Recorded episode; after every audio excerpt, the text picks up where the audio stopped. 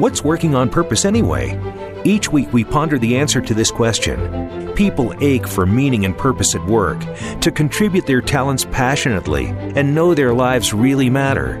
They crave being part of an organization that inspires them and helps them grow into realizing their highest potential. Business can be such a force for good in the world, elevating humanity. In our program, we provide guidance and inspiration to help usher in this world we all want working on purpose. Now, here is your host, Dr. Elise Cortes.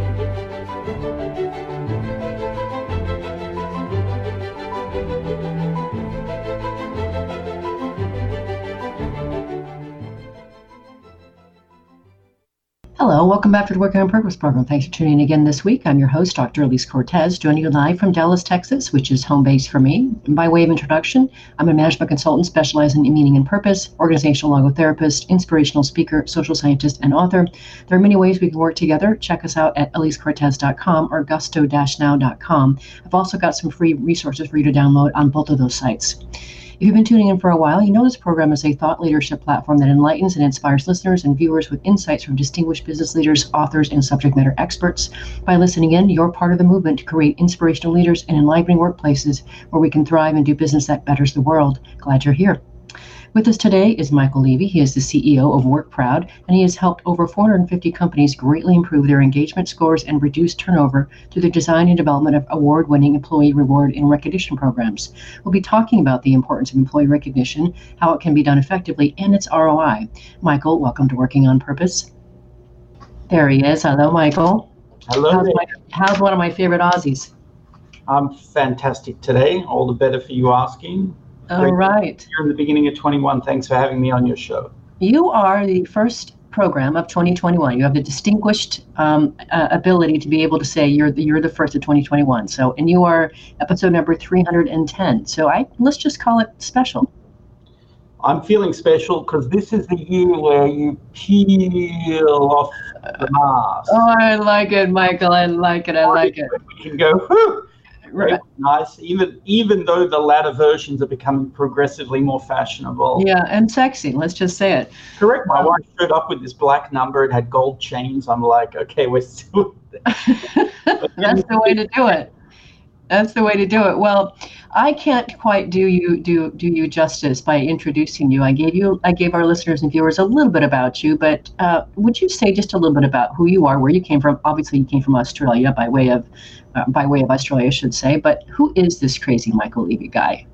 Oh, uh, a growing and evolving work in process, part Frankenstein, part human being, part father. So, uh, born in Sydney, Australia, and stayed there until I was given an opportunity to uh, spread my wings and come to the great United States. And I didn't really have a particular agenda, vision, or otherwise on what was supposed to happen.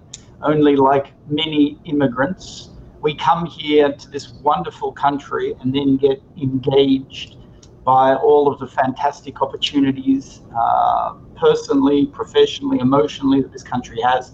You know, that's why America is such an amazing uh, place to be. Not that Australia is a bad place. But anyway, so I came here 21 years ago, um, married uh, my then girlfriend, now wife, also from Australia, had three lovely children.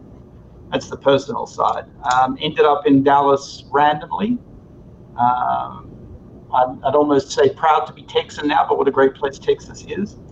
And uh, ended up uh, getting involved in in, uh, in building reward programs. If you want me to give a little uh, sort of introduction and segue into that, um, building some reward programs with some fine gentlemen I met from Cincinnati, Ohio, Mark Slagle and John Nodal. And uh, we met some 21, 22 years ago, and I said, you know, can you build rewards programs? Because my wife thinks reward programs are fantastic. The airlines have them, and that's how we get back to Australia. And uh, they said, sure, we can build rewards programs for you. And that began a, a journey, which we'll you know get into during the course of the show. But a journey that said, well, it's not all about the rewards. Actually, a lot of it is about that recognition and and and uh, and feedback. So, so there's a bit about bit of background on me, a bit of background introduction on on how I come to be on on your show. Splendid. And I think you remember that I have been to your lovely city, to Sydney, in 2018. I did climb the bridge against my better judgment and tried to get over my fear of heights, and it did help just a smidge. So thank you for that, Michael. okay, so let's get into the, the actual content. You know better than most of us do. And if I were to ask anybody on the street this question, they'd give a different answer. But why, eh, from your perspective, is employee appreciation so important? So it was not something that I inherently knew, and that goes to you know the pickup from the, the journey of this business that builds points programs, you know, to the present day in its manifestation in a service called WorkProud. And that was uh, the original programs were being we were being asked to to build were similar to the airline points programs, give out points for doing different behaviors uh, let people then accumulate these points and redeem them for different things. Uh, so we were being asked to build programs in a market research capacity, so participate in surveys and reward points. We were asked to build programs associated with wellness activities, do your wellness things, get your checkup, get an in-home assessment, get your flu shots, uh, and redeem those points for things. And then a lot of employers were getting us to do programs for their employee populations. One client program, uh, you know, in particular, was a big uh, retailer plus 100,000 employees in the US, and they had sort of, let's just say, had some budget constraints at some point in their history, and they pulled the points-based monetary aspect out of the program. And I had this great fear that the program's value to the employee population would be proportionately diminished by the amount of money that they pulled out of it, which is they pulled most of the money out. But what I was surprised to see was that actually the recognition activity in the program sustained.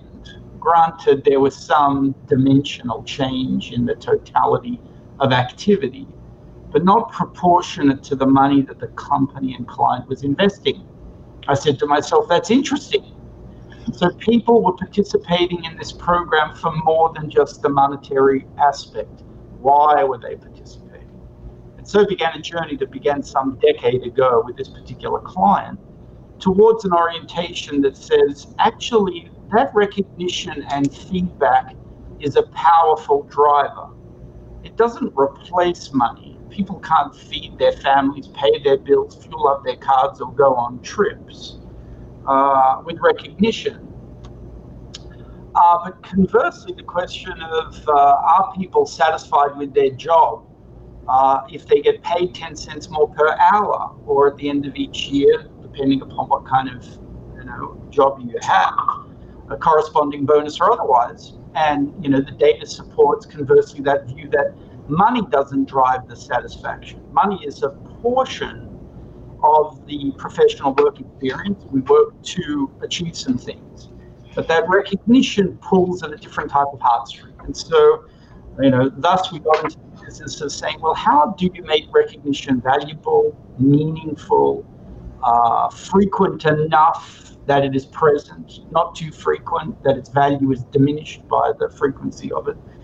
You know, and so uh, we started to uncover this wonderful world of uh, systematizing employee appreciation, recognition, and feedback and their corresponding overlaps. Because what really is the difference between a feedback and a review and a recognition and appreciation beyond the consistency, frequency, and format that it takes place? They're all driving at a similar experiential uh, objective, which is to make a person feel acknowledged. Um, for the things that they're doing within a commercial corporate setting that gives them personal satisfaction. So that's how we're seeing it, and you know the the, uh, the, the impacts that we're having on companies are substantial, especially within the context of an ROI. So Okay, two things, Michael. First, I have got to acknowledge you for just what I hear, the way that you roll in the world. It just sounds like to me that you have this this tremendous ability just to put one foot after the other in your whole entire life, and wherever that foot lands, you figure out how to make the world around you work. And I think that is exceptional. That is that is something to celebrate. I didn't know that about you before, but I, I think that's fantastic. What I would call that is presence. I would call that the ability to be present. And I, I just want to celebrate that. So that's that's number one. Um, you're all right with that? I'm all right. okay. Uh, you're, you're sort of blushing a little bit. Don't um, make the bubble any bigger. Okay, okay. Don't. Uh, your wife is not going to like that if I do that. But um, now the second thing too that I want to get to is just how wonderful you discovered this idea, right? So as you know, because we've done some work together this last year, that my jam is meaning and purpose, and so the, you're you have found your way into a way of elevating meaning in the workplace and thereby increasing fulfillment. And I just really, of course, you know, that's why you and I or we, we, we work together. That's, I think we could probably finish our sentences each other of the other, but I, I just want to recognize that the way you did that was so organic and natural and beautiful. And I would say that it, it, it seems like it, unfolded in a way that was of service to um, the client, but also it really gave you something new and, and a new way of looking at the world and employment and connection and meaning. And, and here you are, the guru now. I don't know about that. You know, I mean, a few things. Necessity is the mother of all great inventions, which is something my father used to say. And so mm-hmm. clearly, the need for what we're doing and the services we're providing has been there. It's somewhat, if you consider, a natural extension of the development and evolution of HR practices over time. And if we look back, HR practices have continued to grow and evolve to meet their customers. Who are their customers? Employees.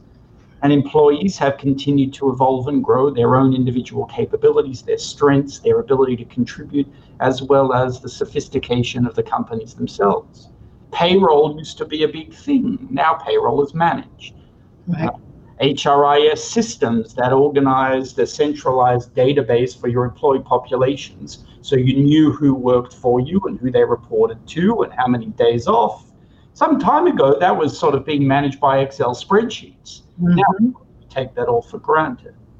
So as that trend and evolution of the HR practices continue to evolve, it allows HR and organizations to uh, consider what they're trying to do and what their objectives are within a business. Their business objectives are to enhance and elevate and evolve the practices that produce the outputs of what is arguably for many companies the most expensive cost component.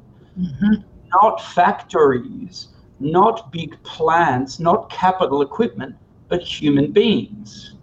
So you ask yourself, well, you know, if you were a manufacturing plant and you had this machine, you're very interested in how do you make the machine operate its best. You position it in the right way, you have its service consistency, you make sure it's oiled, you make sure that whatever adapters and accessories come onto that work so that the machine works the best. And what happens before the machine and after the machine in the process, and now you've got optimization. So now let's talk about that in a human being context.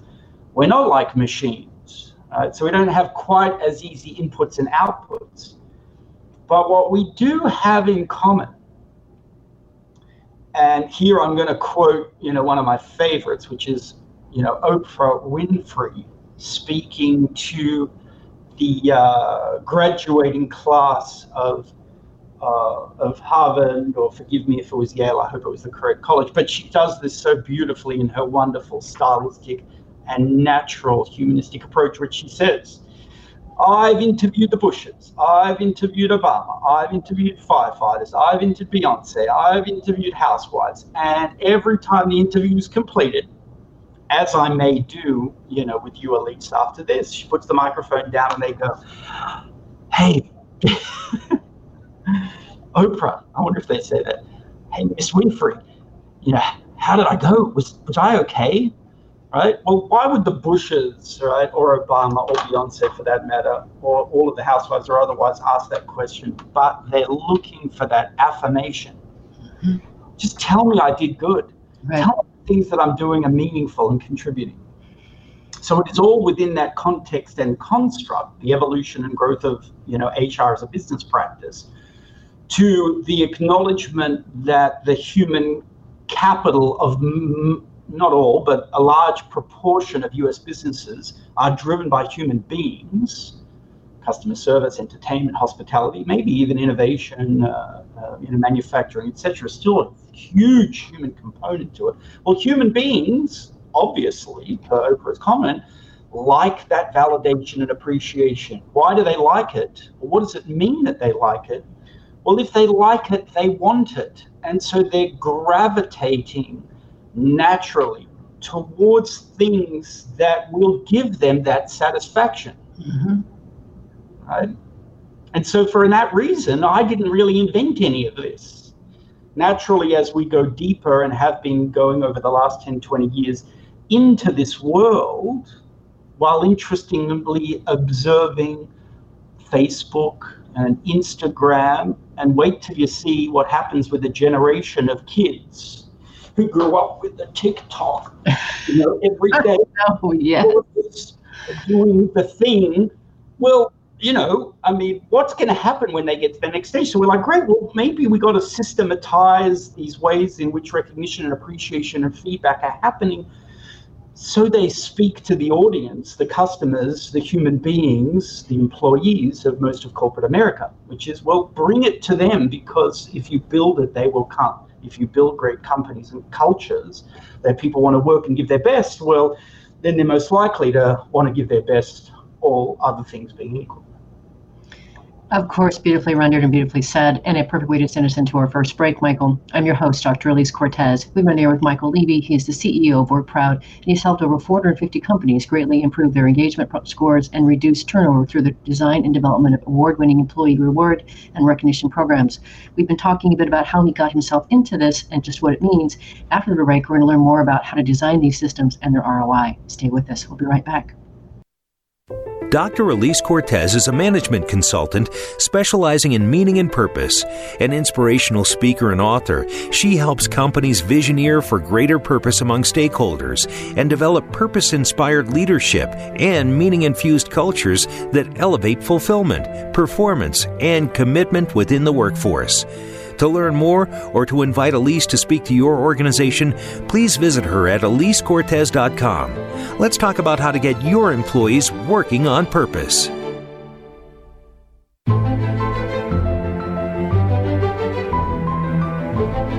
This is Working on Purpose with Dr. Elise Cortes.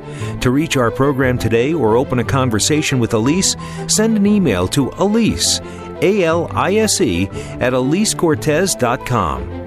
Now, back to working on purpose.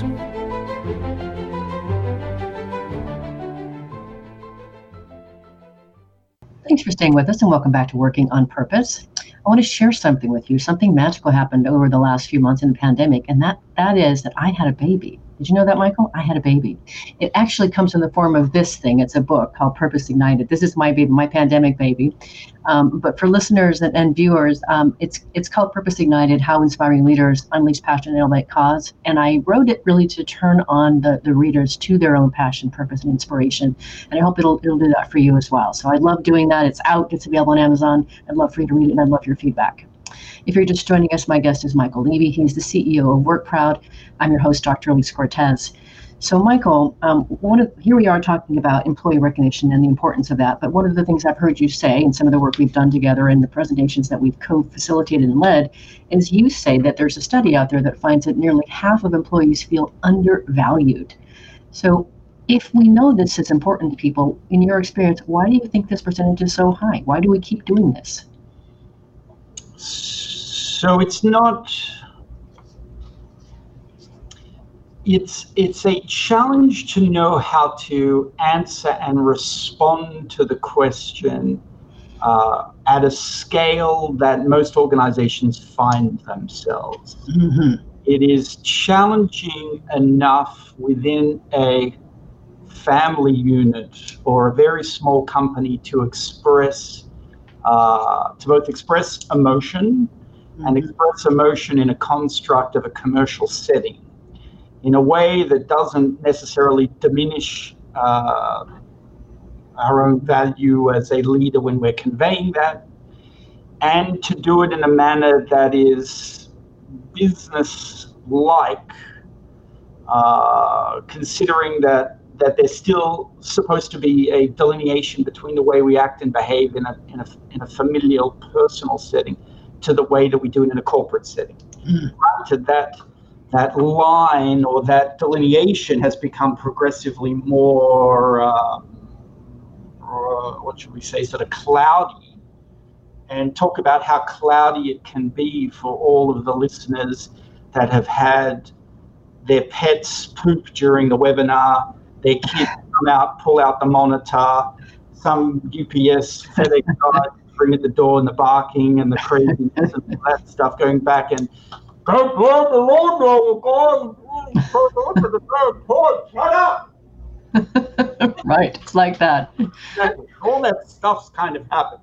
So to answer the question, it's a challenge because it's not easy. It's human beings, and we're not sure always how to interact with them, let alone how do we do it at scale. And then how do we do it at scale within a commercial setting?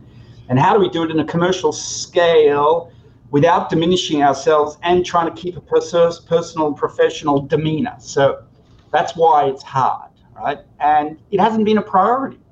That's another thing. You know, things happen at a point in time when they're ready to happen you know, whether we want to call this innovation. Innovation at the wrong time doesn't work. Innovation in a manner that can't be executed uh, correctly also doesn't, you know, work. Consider Maxwell Smart Days used to have talking phones and so forth, and all of us grew, growing up from that period thought that was a joke. Nobody would ever do that. Well, we sort of had to play with it, you know, the, the phone television things with people dressed up from the 60s. Like, but this thing, well, that's perfectly normal. I mean, who remembers those first discussions of like, you're going to have the video phone conversation? and we all went like, you know, wow, man, my rotary dial thing and my like 15 foot long extension cord where we, you know, have those telephone calls. Well, that's the world that we live. Anyway, so it's contextual, right? Mm-hmm, mm-hmm. So that's where the struggle has been a combination of, you know, challenges associated with what you're trying to do, uh, knowledge of how to do it, and then a contextual sort of place in time moment. And one of the interesting things I think about what we're going to find post COVID after the, the party, so to speak, dust mess is all cleaned up, that we're like, wow, we changed. And and some of the change was accelerated you know, it was probably change on its way anyway, but some of it has certainly been accelerated. Mm-hmm. And I mm-hmm. think this area that we're talking about, which is creating purpose and explaining to people that they are meaningful as a uh, as a business agenda, is coming to the surface because people want that purpose and that mm-hmm. need. Mm-hmm. Mm-hmm. Well, as you were speaking, one of the things that I was thinking about is, you know, I, I asked you the question to why why do people feel so undervalued, and then I'm reminded, um, you and I in last last year, 2020, uh, did some work together where we were out interviewing CEOs, asking them about the importance of of, of employees feeling uh, proud about their work and being associated with the company. And one of the people that, of course, we interviewed, who's also been on my radio show, is Bob Chapman, who is the CEO of Barry-Wehmiller. Excellent human being. He's out to really evangelize truly human leadership. And one of the things that he really talks about, which just drives it home, is he talks about how 85% of the global workforce doesn't want to go to work. Um, that's a, also Gallup has that same stat, and he says a big reason for that is because they feel used when they leave and they get home, they actually feel like they've been used for somebody else's purposes. So he, what he really is putting forth is the importance of teaching individuals and certainly leaders to be to care, to actually care for people. And certainly one way to care for people is to express your appreciation of them. So he was a, he was a, such a beautiful contribution to, to, to our to our, our conversations. And by the way, let me just say quickly for those of you who are listening, um, we are certainly interested in, in more perspectives from CEOs and leaders about this topic of why it's important for employees to be proud and engaged. So if you're interested in having that conversation with us, contact me and we'll we'll, we'll make it happen. Uh, Elise at elisecortes.com. So um, your perspective on that, on Bob's on Bob's view and what you saw in his in his interview. So what a great man! Loved uh, you know the inter- interview, and it's wonderful to have executive leaders who do not see that an agenda that says let's bring meaning and value into individual employees lives is counter to shareholder and stakeholder value attainment. Not only, you know, has Bob as that business leader helped the organization continue to grow, I believe he said it was a 10% plus year over year growth rate, uh, but it's an acknowledgement that actually it's not profitability and growth not i mean not for all companies but for a lot of companies is driven by value creation margin creation. And you're doing that through your human beings. How do we make our business either product and or service more valuable to people? As opposed to how do we drive down the costs so we can make this you know as cheap as possible? Granted for some businesses that's a reality. So it's not to say that businesses who are in that agenda should not be looking at ways in which to drive down costs. But uh, looking at it from the perspective that says people are one of the biggest cost factors and people need some level of uh, connectivity to the work they do in order to produce you know the best results and outcomes. And i think you know bob really articulated that uh, there's a responsibility so that's a dimension to the people that work for the business uh, but conversely your people as jack welch used to say look after your people they'll look after your customers and that'll take care of the business. Uh, and so it's nice to hear CEOs beginning to put on their agenda the importance of the, the people experience, the employee experience, and then the corresponding business outcomes that can be realized as a result of that, as opposed to it being historically a soft component. Now it's becoming a progressively harder, tangible component. It's harder to measure some of these, no doubt partly because there are so many factors that are going into a business simultaneously to be able to separate what were the inputs to drive the corresponding outputs. I.e., if we change an employee satisfaction survey, do we change the turnover rates, or was the turnover rates driven by something else that was happening in the economy? Amazon moves into the marketplace and takes a whole lot of our retail staff out because they offered another five dollars. So, what really did it make a difference or not? So, in some ways, CEOs, as Bob has done, needs to sort of stand above that cloud of morass of inputs and outputs in a total given organization and just go, do I have a lot of people that work for me? And if I have a lot of people, do I believe that people need to be appreciated for their work and contributions? And that if people who are appreciated for their work and contributions are more likely to wake up in the morning and go, I like working here because people appreciate and acknowledge me. Ah, the pay could be more. Who's not going to say that? The pay could be more. Okay, fine. Can you affect the pay, CEO? No, not really. Okay. What else can you do?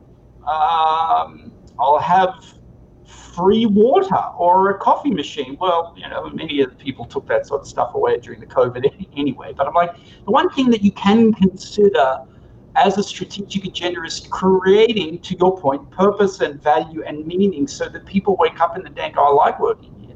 Mm-hmm. And I like working here because the work I do is good. How do I know that?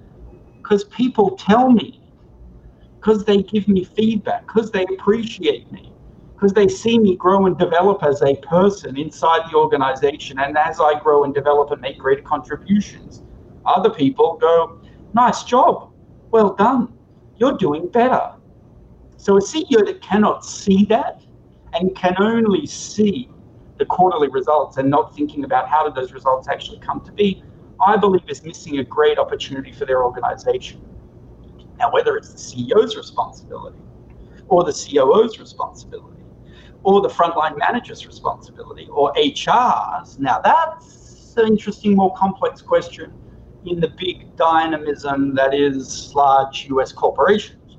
Where does this responsibility lie? Who should be taking the lead on this? Who has capacity to do it? Who has the budget? Granted, as the captain of the ship, you always have some level of responsibility, right?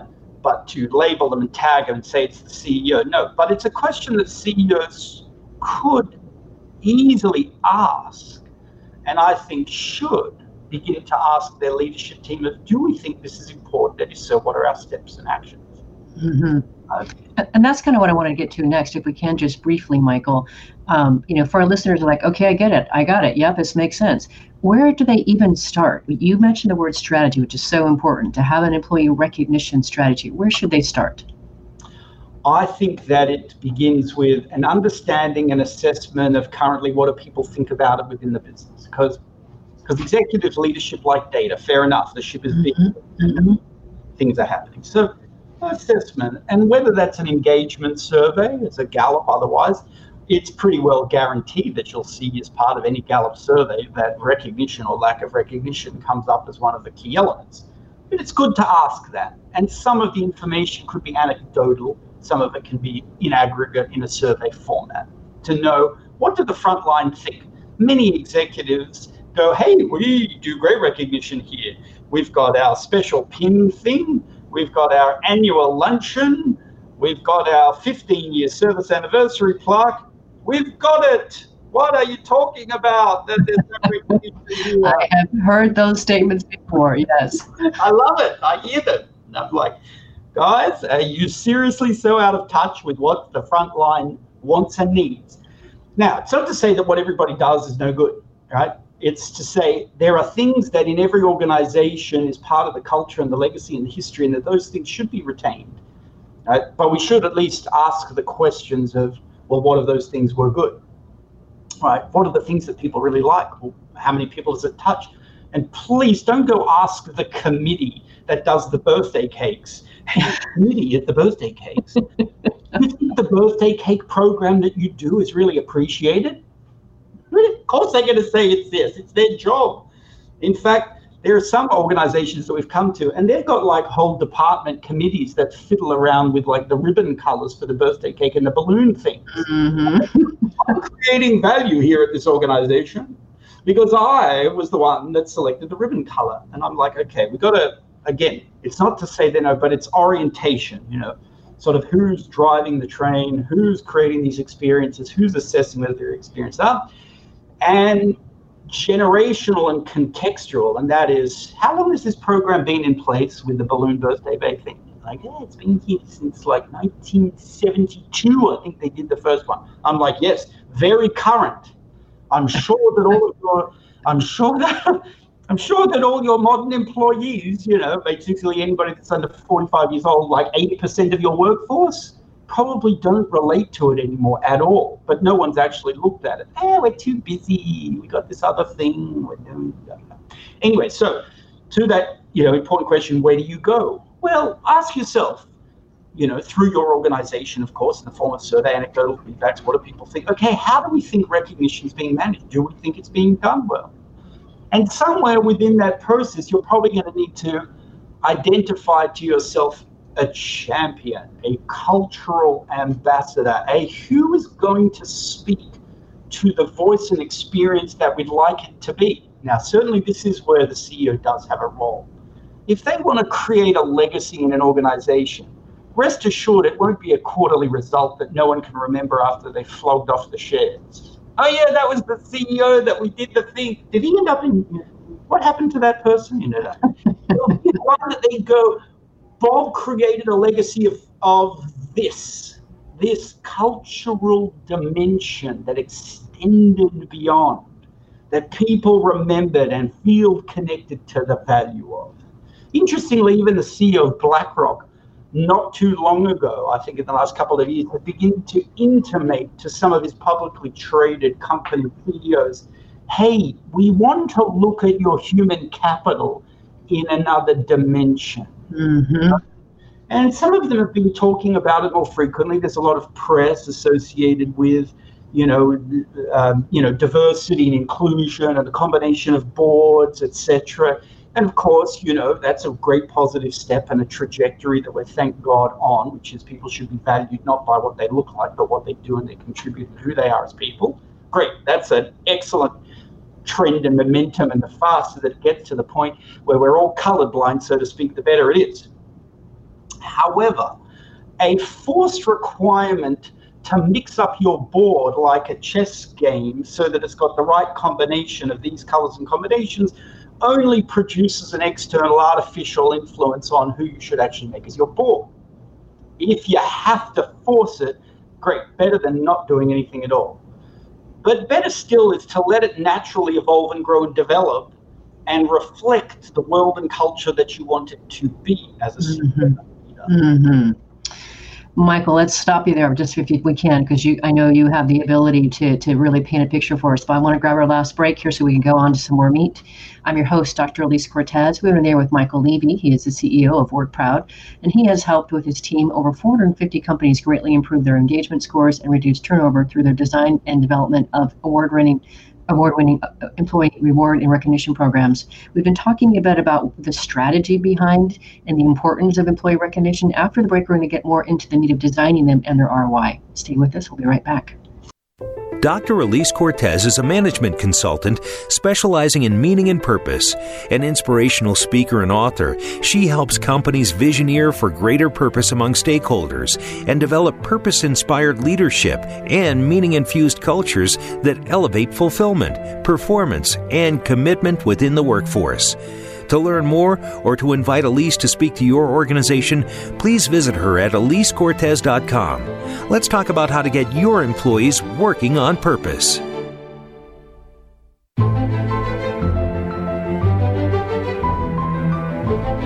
This is Working on Purpose with Dr. Elise Cortes.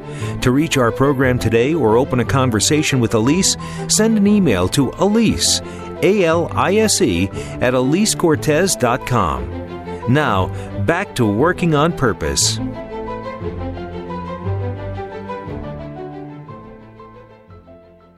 Thanks for staying with us and welcome back to Working on Purpose. If you're just joining us, my guest is Michael Levy. He is the CEO of Work Proud. So, Michael, let's get into some more of the, of the actual meat. We've been talking strategy and high level. Now, I want to, if you would, talk a little bit about what would define an effective and successful employee recognition program. What would that look like? Uh, I, I like to look at it in a uh, reverse engineer from the perspective of the employee and considering it from the organization. Okay. So I'm Michael Levy. I work for ABC Incorporated. I show up to work each day on time, and on Thursday, I did this extra great thing. Right, I self-propelled myself to improve a skill set go above and beyond on a customer experience, did something outside of my core job function and description to the greatest satisfaction of my teammate, customer, manager, subordinate, you name it. What should happen to me as a result of that?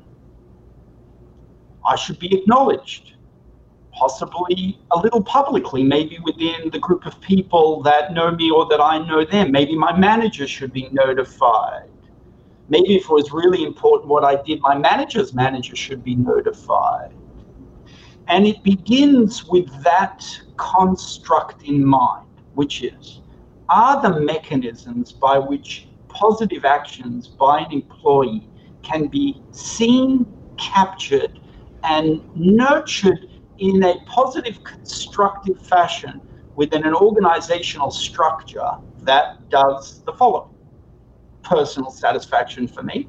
I feel good about it. If I feel good about it as the person that did the work, what am I most likely to do? Go across the road and see if they're paying me another 3% more? Or, hey, I feel good about that. I should do that kind of thing again.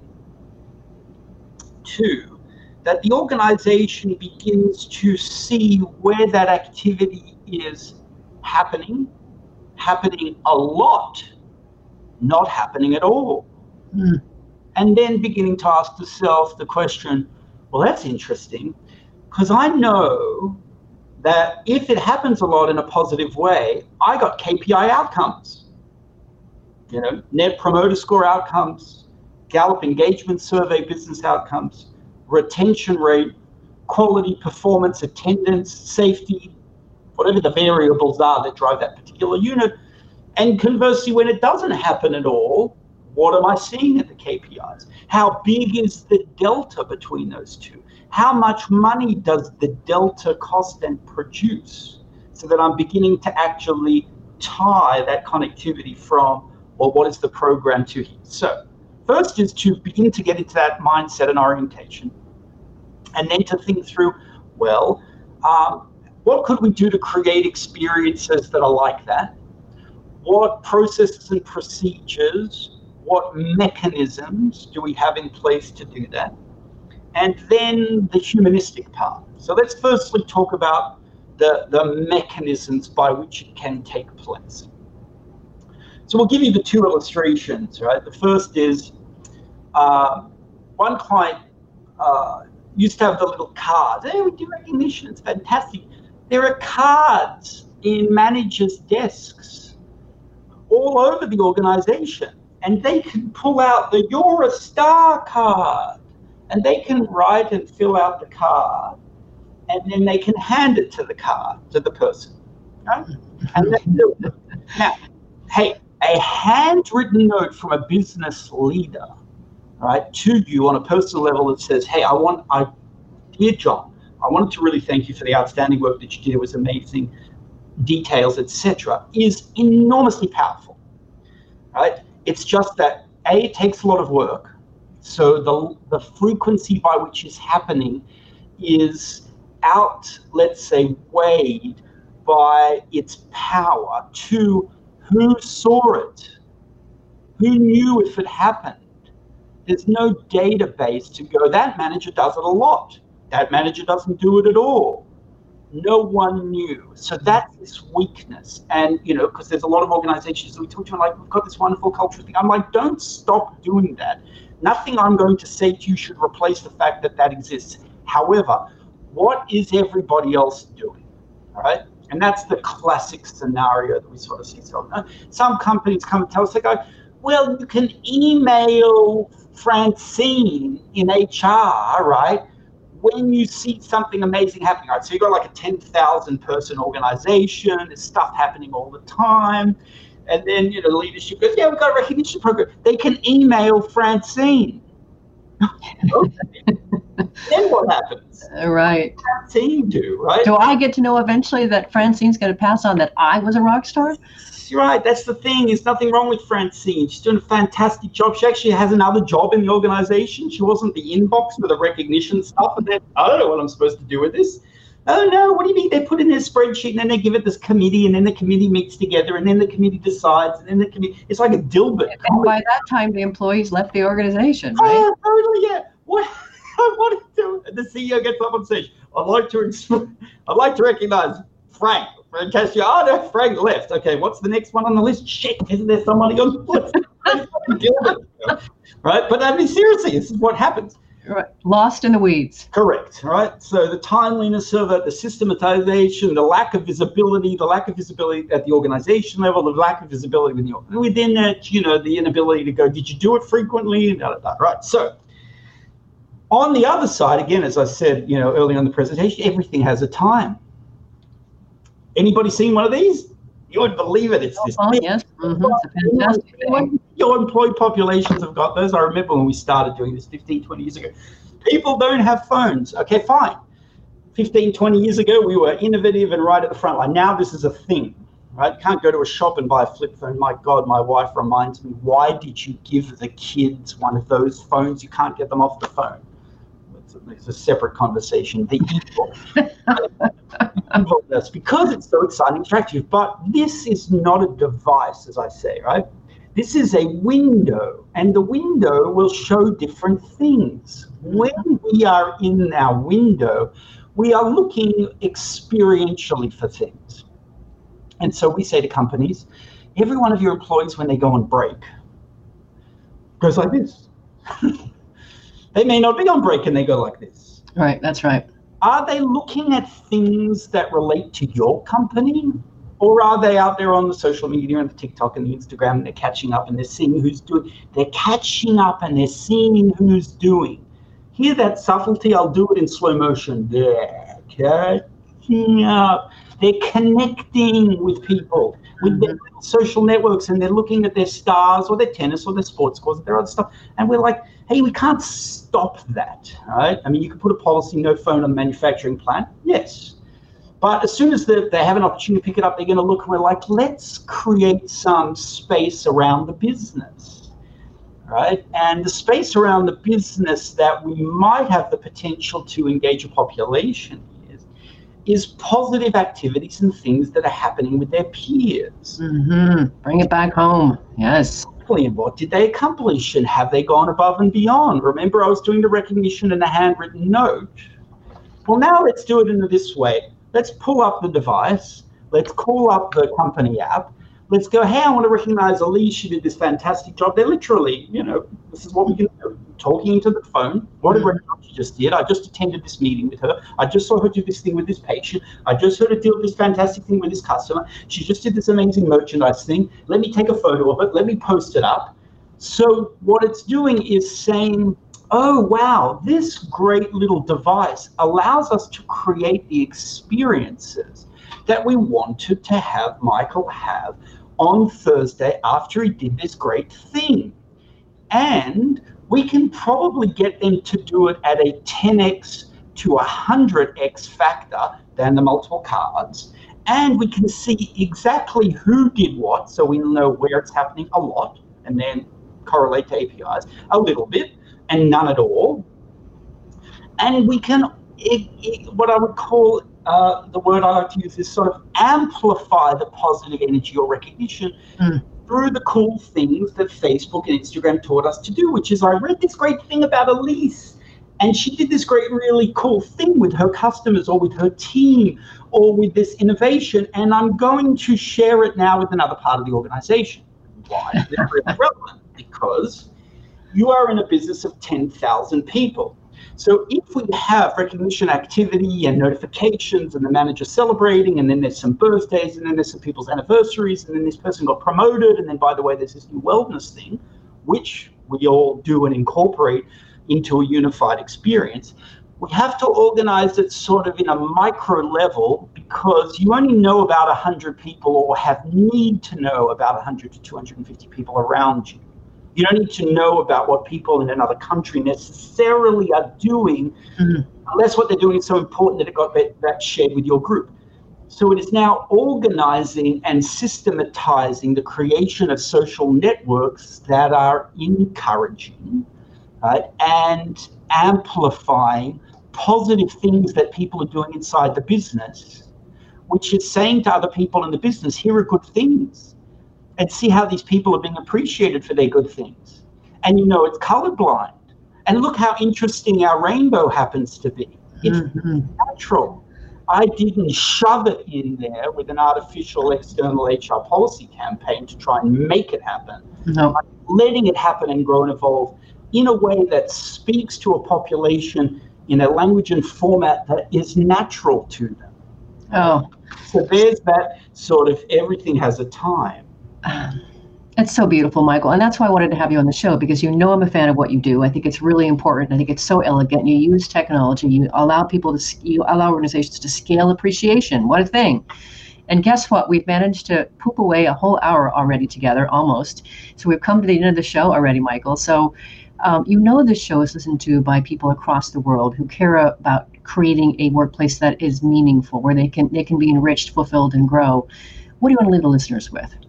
I, I would like to listen to two things. Firstly, in the event that any of our clients and customers do happen to hear this show, which we'll of course promote it, I want to thank you all for your individual contributions. For we and my team are a reflection of the great inputs and ideas that you've had. The great inputs and collaborations that people like you, Elise, you know, we love doing that.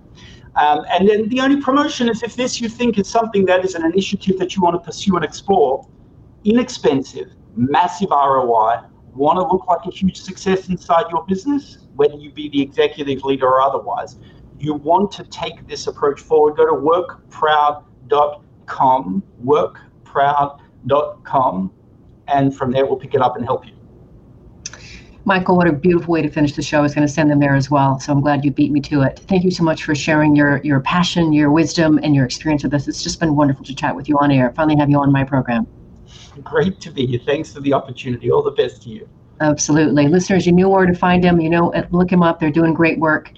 Um, and last week, you missed the live show, you can always catch a recorded podcast. We were on there with Peter Comber talking about collaborative creativity in the workplace and to innovate and to increase employee fulfillment. It was actually really a smashing conversation because it was a full moon for, for both of us. 5 p.m. in Dallas for me, midnight for him in Milan, Italy. We had technology problems and we still managed to have great gobs of fun. It was a great conversation, very illuminating. I hope you'll catch it. Next week, we'll be on the air with John Baker, who is the CEO of D2L, which stands for Desire to Learn. We'll be talking about the importance and role of continual education and development in today's rapidly ever evolving marketplace and workforce. See you there. Remember that work is at least a third of our life, so let's work on purpose.